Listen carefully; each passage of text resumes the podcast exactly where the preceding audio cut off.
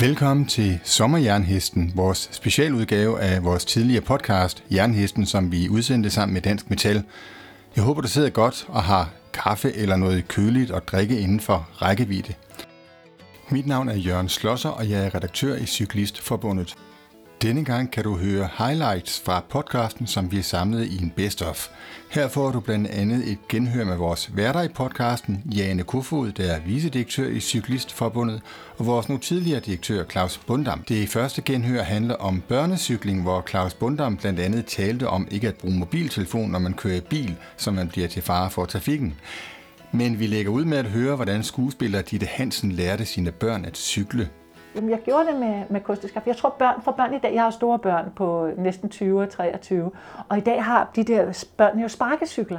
Og det havde de altså ikke. Ja, løbecykler. Løbecykler, havde de det? Ja. Så jeg har indtryk af, at små børn i dag lærer enormt hurtigt at cykle, fordi de har været i det der sådan balanceland med deres løbecykler. Og de havde sådan nogle små motorcykler, men ikke helt på samme måde. Den havde jo, den havde jo tre hjul, øh, så jeg tror, at løbecyklerne er meget bedre for børn i dag. Så det var jo med støttehjul først på en lille cykel, og så var det med, så slipper vi støttehjul, og så sætter vi kosteskaftet, og så løb jeg efter dem rundt. Rigtig god motion for mor der og far. Og så lærte de, og vi har, ja, vi har cyklet, øh, de har også siddet både foran og bagpå på min cykel, så de er vokset op med, at øh, det var måden at komme frem. Nu skal vi sige velkommen til Cyklistforbundets projektleder på børnecyklingsområdet, Majbrit Ågaard Christensen. Og øh, Majbrit har sine bedste fif til, hvordan man som forældre kan hjælpe sit barn godt på vej til et langt og lykkeligt liv på cykel. Tak Majbrit, fordi du ville øh, lægge vejen forbi her i, øh, i Jernhestens studie. Til tak. I Cyklistforbundet, der har vi jo sammen med dygtige bevægelsespædagoger udviklet det, som hedder cykelleg, altså klassiske børneleje som kongens efterfølger eller blæse sæbebobler, der bare er flyttet over på cyklen. Hvordan leger man det? Jamen, øh, hvis vi starter med sådan noget som kongens efterfølger, det er jo en øh, leg, de fleste husker, øh, så kan man, øh, lad os sige, man var øh, Dennis, som skulle ud og lege med sin, øh, sin lille pige på løbecyklen, så kan man starte med at være kongen selv, der løber foran, måske tager nogle øh, slalomsving, øh, løber hurtigt, langsomt for at træne det her med at øh, starte og stoppe igen, ikke mindst. Og så kan man, øh, i takt med at barnet bliver øh, ældre og bedre og bedre, så kan man bygge på, selv hoppe på cyklen, øh, hen ad vejen, måske endda bytte roller. Det øh, kan være svært, hvis man er helt oppe i skolealderen. Der bliver de altså vældig skrappe, de børn der, til nogle kunstnere. Øh, så der er det forældrene, der skal der er det de forældrene, der skal, have, der skal have plasteret med, vil jeg sige, hvis de pludselig, øh, hvad hedder det, øh, ja, hvis de pludselig laver rigtig gode kunstner. Så, så det er sådan en leg, man simpelthen kan tage til sig helt fra start og, øh, og lang tid øh, op i, i barnets cykeltræning. Det lyder smadret skægt. Hvad med blæse sæbebobler? Hvordan fungerer det på cykel? Jamen altså, unger, de elsker jo sæbebobler. Øhm, og, øh, og der kan man jo tage den helt øh, gamle håndholdte, hvor man blæser en af gangen. Man kan også købe en maskine, så der kommer lidt mere øh, gang i den. Øh, og så er det igen noget med at lade børnene fange sæbeboblerne, men selvfølgelig på cykel. Og øh, det kan man også variere med, at de skal starte med bare at prøve at køre rundt imellem dem, men så efterhånden, så er der måske en udfordring ved at skulle øh, gribe den med hånden. Så træner man det her med at tage en hånd af styret og holde balancen. Øh, måske skal man fange med skoen, med næsen, med hjelmen. På den måde flytter man hele tiden balancepunkterne for, for barnet, øh, og så øh, får de altså virkelig god styr på, øh, på den balance der.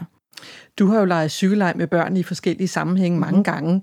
Altså, hvad, hvad er din erfaring, når, øh, når, når, når små og lidt større børn bliver udsat for kongens efterfølger og øh, blæse sæbebobler på cykel for eksempel. Det, der er det gode ved cykellejene, det er, at det er leg. Og øh, vi husker jo nok meget, at vi har cykeltrænet frem og tilbage på Villavejen med kosteskaftet, og der skal altså rigtig, rigtig mange øh, ture op og ned øh, til, før at, at barnet bliver sikkert. Og der er lejen bare en super god måde, fordi barnet vil de her gentagelser. De elsker, de kan simpelthen fange de der sæbebobler i timevis. Øh, så det giver bare en rigtig god motivation, og så lærer de det ind stille og roligt med de her rigtig mange gentagelser, de skal have på en god måde. Og så giver det dem en glæde ved at cykle, som jeg synes er rigtig vigtigt at få understreget, at det er, en ting er øh, at få al teknikken på plads, men de skal også opleve, at cykle, det er bare super sjovt det er ikke sur træning frem og tilbage Nej. og kedeligt, kedeligt, men, øh, men noget, der er leg og fis og ballade. Ja. Og skulle der nu sidde en forælder derude, eller en bedsteforælder, eller onkel, eller moster, eller en anden voksen, og tænke, at det der med børnecykling og cykelleg, det må jeg bare vide meget mere om, ja, så er det bare at gå ind på cyklistforbundet.dk-forældre. Her er et helt univers med film, guides, forslag til endnu flere cykelleje. Og så skal man huske på, at man kan også lege cykellej, når man er voksen. Gør du det nogle kan, gange? Jeg har gjort det en enkelt gang, og det var helt vildt sjovt, og man kan også lege det sammen med børn. Det er nemlig rigtig sjovt. Ja. Hvis vi nu tager en tur op i helikopteren, Claus, altså fordi vi kan høre, at det er super sjovt øh, med børn at cykle, og det burde jo i virkeligheden være, være grund nok for forældre til at, at lære deres børn at cykle. Men hvis vi lige tager en tur op i helikopteren, hvorfor er det så vigtigt at bakke op om børns cykling? Ikke bare som forældre, men som samfund? Først og fremmest fordi det giver børn en selvstændighed. Og, øh, øh og selvstændighed er en god ting at have, også når man bliver ældre og voksen. Øh, altså, øh, og samtidig så ligger det hele fundamentet for nogle fornuftige transportvalg. Altså, vi plejer i Cyklistforbundet at sige, at en tidlig cyklist er en varig cyklist. Så hvis du har cyklet meget som barn, så bliver det at vælge cyklen til, når du bliver voksen, en helt naturlig del i det selvfølgelig som voksen meget større udbud af transportmidler, man har. Og det siger jo sig selv, at selvfølgelig er der ture, som er for lange til at cykle, øh, eller at øh, der kan være øh, ærner på en dag, som ikke passer til at gøre på cykel. Men hvis man hele tiden har det at kunne cykle inde, man kan man sige, på lystavlen, så kan man, jeg plejer at sige, at du i virkeligheden skal du træffe et aktivt valg for hver eneste rejse, du, du bevæger dig ud på. Øh, skal du ned til bageren, jamen, så er det måske en god idé at hoppe på cyklen. Øh, skal du ud og købe noget virkelig, virkelig tungt, øh, og øh, har måske øh, 20 forskellige ærner i en kæmpe radius af 100 km, ja, så er det måske bilen, du skal tage. Øh, kunne det, kan det være en fordel at tage den kollektive trafik? Altså det der med, at man hele tiden tænker, hvad, hvad for en måde vælger jeg at transportere mig i dag? Så det er den ene ting. Den anden ting, det handler om sundhed. Altså det, det, det handler simpelthen om, at øh, altså nu nævnte du de der tal før fra, fra Sundhedsstyrelsen og, og Søren Brostrøm om, at kun 26 procent af de 11-15-årige lever op til Sundhedsstyrelsens anbefalinger. Udfordringen er jo, at vi snakker jo lige bestemt om en alder, altså voksealderen. Det er nogle af de allermest formative øh, år i dit liv. Altså det er der, hvor du opbygger den der grundmodstandskraft, øh, grundfysiske øh, form, og, øh, og det er dybt bekymrende, at vi jo hører om flere og flere unge, som øh, ikke cykler.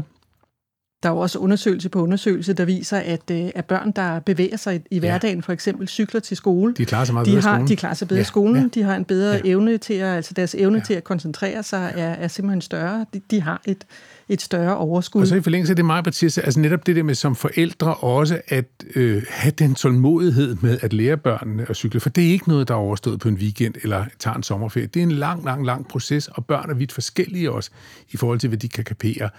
Og så ligger der også noget med det med at lade sine, altså også have modet som forældre at lade sine børn komme ud i trafikken. Forældre har et stort ansvar. Øh, øh det, det, det, står, ja. det står klart her. Men, men er det gjort med det? Er det gjort med at sige, kære forældre, I skal sørge for at lære jeres børn at cykle? Eller skal vi som samfund gøre noget andet og mere end bare det? Altså først og fremmest skal vi sørge for, at der er ordentlig øh, øh, tryg, øh, sikker, adskilt, øh, velvedligeholdt cykelinfrastruktur, altså cykelstier, punktum. Vi skal også sørge for, at cykelstierne hænger fornuftigt sammen, således at det er nemt at komme fra boligområdet til skole, til fritidsaktiviteter, til kollektiv trafik osv. osv. Og samtidig skal vi også være opmærksom på, hvad det er for en trafikkultur, vi har derude. Ikke? Altså, der er rigtig mange bilister, og også cyklister, men der er rigtig mange bilister, som har øjnene i mobiltelefonen og alle mulige andre steder hen, end at være opmærksom på, hvad der sker omkring dem. Det sagde tidligere direktør i Cyklistforbundet Claus Bundam. Det er sommer, og måske er du på cykelferie rundt i Danmark lige nu, eller tænker på det. Her kan du i hvert fald få nogle tips til, hvordan man tager på cykelferie i Danmark. De kommer fra direktør i Dansk Cykelturisme Jesper Pørksen. Han fortalte i podcasten om, hvordan de er ved at forbedre rutenettet i Danmark. Men først kan du høre pressechef i DMI og tidligere værvært på DR, Anja Fonseca. Hun fortæller om den hårdeste, men også mest fantastiske cykeltur, hun har været på i Danmark. Det var dengang, jeg kørte, øh, jeg kørte øh, hvad hedder det, Aarhus-København. Det var en ret fantastisk øh, oplevelse. Øh, på det tidspunkt, der tror jeg, at ruten var 365 km. Så det var jo noget af en mundfuld. Og jeg havde, altså det gjorde jo ondt, sindssygt ondt i min arm faktisk, øh, hele turen, og der var punkteringer, og det var hårdt slid, og man, altså det er jo lang tid at sidde på en cykel. Men bagefter, så bliver det, at jeg har kørt den tur, jo bare bedre og bedre ind i mit hoved. Øh, så det vil sige, det, det er i hvert fald en tur, jeg husker. Det, det er faktisk en, en, en rigtig lang, altså det er længere end i Tour de France-etapperne. Ja. Ikke helt så hurtigt, Nej. men måske længere, ja. En af årsagen til, at vi cykler mindre rekreativt, kunne have noget at gøre med, at vores, vores øh, nuværende rutenet faktisk er temmelig slidt. Øh, og måske lige så vigtigt, heller ikke åbne op for de muligheder, som de fleste af os efterspørger. Altså de her dagsture, hvor vi gerne vil, vil ud og hjem på samme dag, og ikke nødvendigvis er den samme øh, rute. Og derfor har vi en, øh, en øh, de sidste to-tre år arbejdet øh, målrettet på et, et nyt rekreativt netværk, som er netop sådan et knudepunktsnetværk, hvor det ikke er så meget den, den definerede rute, der bestemmer, hvor du skal cykle, men, men netværket, et netværk, hvor du selv kan planlægge lige præcis den tur, som, som passer til dine ønsker. Om det så er 10 km eller 100 km, om du vil have flest mulige bakker eller flest mulige rundkirker, eller hvad der nu er det, du ønsker, så kan du planlægge den inden for det her netværk. Så kan simpelthen gøre, gøre cykelmulighederne mere synlige, øh, og, øh, og mere fleksible. Det er noget, jeg vil glæde mig til. Jeg vil i hvert fald holde øje med det. Hvis du skal give et øh, tip til øh, jernhestens lyttere, der gerne vil ud og, og prøve kræfter med, øh, med noget cykelferie, om det er så 14 dage eller, eller en weekend, hvad kunne det så være, dit bedste tip? Altså start i det små. Hvis man aldrig har været på, afsted på, på cykelferie øh, før, så vil, jeg ikke, så vil jeg ikke starte med 14 dage øh, øh, fra, fra campingplads til campingplads, eller fra shelterplads til shelterplads. Så vil jeg starte med en, en dagstur. Altså man finder ud af, hvad, hvor langt kan jeg egentlig komme på min, på min øh, helt almindelige cykel? Øh, hvordan pakker jeg bedst det, jeg skal have med? Og så øh, tænk, tænk måske lidt mere komfort ind, end man normalt ville gøre. Altså så, øh, cykle dagstur fra, øh, ud fra en bopæl eller fra et sommerhus, eller hvor man nu opholder sig. Og så tage det gradvist, øh, indtil man sådan får, får smag for det for alvor. Og, og lad være med at købe en masse udstyr til den første tur. Altså brug, brug det, du, du har i forvejen. Super tip. Jesper Pørksen fra Dansk Cykelturisme, tak fordi du vil lægge vejen forbi. Og så skal jeg lige sige, at på vores hjemmeside, cyklistforbundet.dk, der har vi jo øh, guides til, hvordan man kommer i gang, øh, og hvordan man pakker sin cykel osv. Det er simpelthen bare at gå ind på cyklistforbundet.dk. Så er det bare med at komme ud og cykle i det smukke danske landskab. Jernhesten besøgte også Lars Krab Larsen, uddannet rørsmed og i dag afdelingskasserer hos Dansk Metal. Han fortalte om at beslutte sig for at cykle mere og køre mindre i bil. Han havde købt sig en elcykel, så han kunne køre de 17 km til arbejde.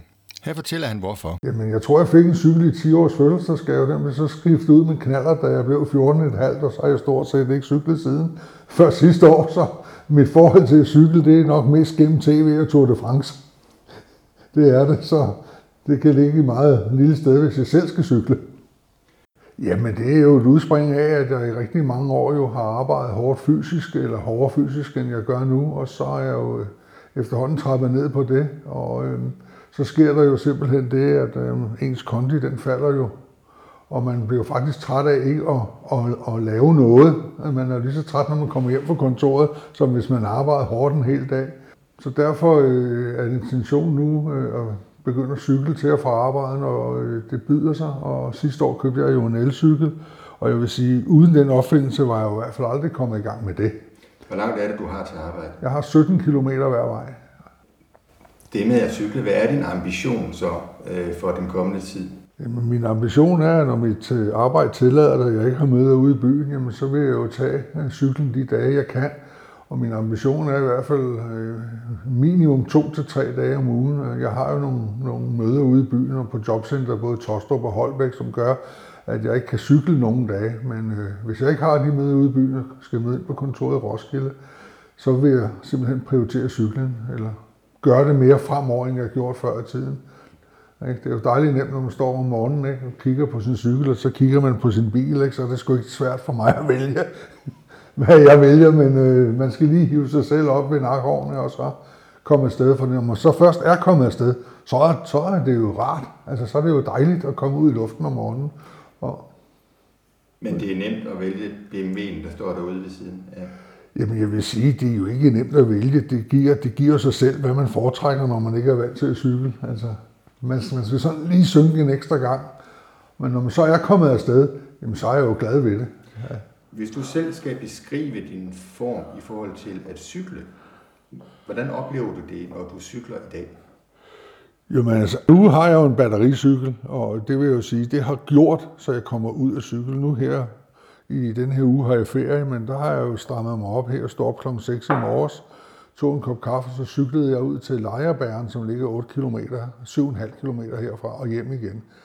Og det vil jeg sige, jamen øh, jeg har jo lidt, øh, man kan godt mærke det lidt i benmusklerne der, men det er jo bare om at komme i gang igen. Øh, der kunne jeg jo have valgt bilen, men jeg tænkte, hvad pokker, du skal jo ikke nå noget. Øh, så jeg tog cyklen, og jeg havde den tid, der skulle til. Og det var faktisk meget rart, når man kommer hjem. Altså, man er jo faktisk mere frisk, når man har taget en cykeltur, end øh, hvis man har kørt i bil. Ja, altså nu har jeg jo kørt lidt rundt her uden for Viby, Sjælland, hvor du bor. Og øh, det er jo faktisk ret bakket her. Ja, bakket er du rigtig klog. Det går, altså, jeg har det som om, jeg kører op ad bakke hele tiden. Det, det må jeg nok indrømme. Øh, det er sjældent, jeg synes, det går ned ad bakke. I hvert fald på cykel. Hvad synes du øh, vil være et realistisk mål for dig med, med hensyn til at cykle og cykle til arbejde, hvis du sådan kigger på, på, på dit år? Jamen hen over året, altså det, det, det bliver jo sommermånederne. Jeg, jeg må jo nok indrømme, altså hvis det er snevejr, og det sejler ned med vand, så tror jeg ikke, jeg vælger cyklen. Det, det, det kan jeg lige så godt være ærlig. Øh, øh altså det gør jeg med stor sandsynlighed ikke. Og øh, jeg tror heller ikke, jeg vil cykle, hvis jeg skal have store vandter på og hue og øh, fodrede støvler. Så, så inkarneret cyklist er jeg ikke. Det kan være, jeg bliver det. Man ved aldrig, men det er i hvert fald ikke noget, jeg tror pt. Det gik faktisk rigtig godt for Lars Krab Larsen. Da jernhesten talte med ham tre måneder senere, havde han i gennemsnit cyklet til arbejde tre gange om ugen. Så det der med at skifte bilen ud med cykel er altså muligt. Det bliver endnu nemmere, hvis din arbejdsplads hjælper med det ved at sørge for ordentlige forhold for cykling. Projektleder for Cykelvæksthuset under Cyklistforbundet, Trine Stig Mikkelsen, fortæller her, hvordan en arbejdsplads bliver cykelvenlig. En cykelvenlig arbejdsplads det er en arbejdsplads, som stiller nogle helt konkrete fysiske forhold til rådighed for medarbejderne. Det kan være god cykelparkering, det kan være mulighed for at komme i bad, mulighed for at have sit tøj i et skab, måske mulighed for at tørre sit tøj. Det kan også være cykelservice, altså at man på arbejdspladsen har mulighed for at reparere, lave små reparationer på sin egen cykel, eller at man har en udbyder af cykelservice ude og gøre det måske hver 14. dag eller hver måned. Hvad er din erfaring? Altså, hvordan kan det her hjælpe øh, medarbejderne til at, cykle mere i hverdagen, at de ting er der? Jamen, det kan jo gøre det øh, attraktivt øh, at cykle. Vi vil gerne have, at det er mere attraktivt end at tage bilen, men det, ellers så kan man sige, at det kan også være, være ligeværdigt, at man ikke som cyklist skal føle, at man ankommer, og så skal man helt ned bag den bagerste bygning og bære sin cykel ned i en kælder osv., hvor man ikke føler, at der bliver at man bliver værdsat som cyklist, eller der bliver taget hånd om ens transportvaner. Så det kan hjælpe, at man, øh, at man kommunikerer om cykling som virksomhed, at man, at man taler om det at cykle, at man fortæller om de forhold, der er, hvis der er lånecykler, hvordan fungerer den ordning så, og så videre. Så, øh, så det kan gøre, at man som, som medarbejder oplever, at det her det er noget, min arbejdsplads bakker op om og gerne vil have, at jeg gør og simpelthen også gør det nemmere, ganske enkelt. Øh, simpelthen. Du kom med det eksempel med, at cykelparkeringen ikke er allerbagerst øh, langt væk fra bygningen og tilbage igen osv., så, videre. så der er også nogle fysiske forhold, man kan gøre. Når du sådan er ude og certificere arbejdspladser rundt om i Danmark, hvad er det så, du ser derude som helt oplagte forbedringsmuligheder? Jamen det er, at cykelparkeringen ligger øh, tæt på øh, hovedindgangen, eller der, hvor man går ind, at man ikke skal bevæge sig langt væk. Øh, cykelparkeringen skulle gerne være, øh, være overdækket, aflåst, så man ikke skal bekymre sig om, om, om en cykel den er der, når man kommer tilbage, om den er våd og rusten. Øh, så også badeforholdene, at man kan komme i bad, man kan hænge sit tøj op, man kan tørre det osv. osv. Sådan, så det ikke er en besværlighed at cykle. Så når man skal hjem, så skal man køre i det samme regnvåde tøj, når man skal tilbage igen. Det sagde Trine Stig Mikkelsen fra Cyklistforbundet. Det der med at skifte bilen ud med cykel og ikke mindst med elcykel, det talte vi også med Senior Duffy Opel om. Hun bor i Aarhus, og dem, der kender lidt til den by, de ved, at den bestemt ikke er flad.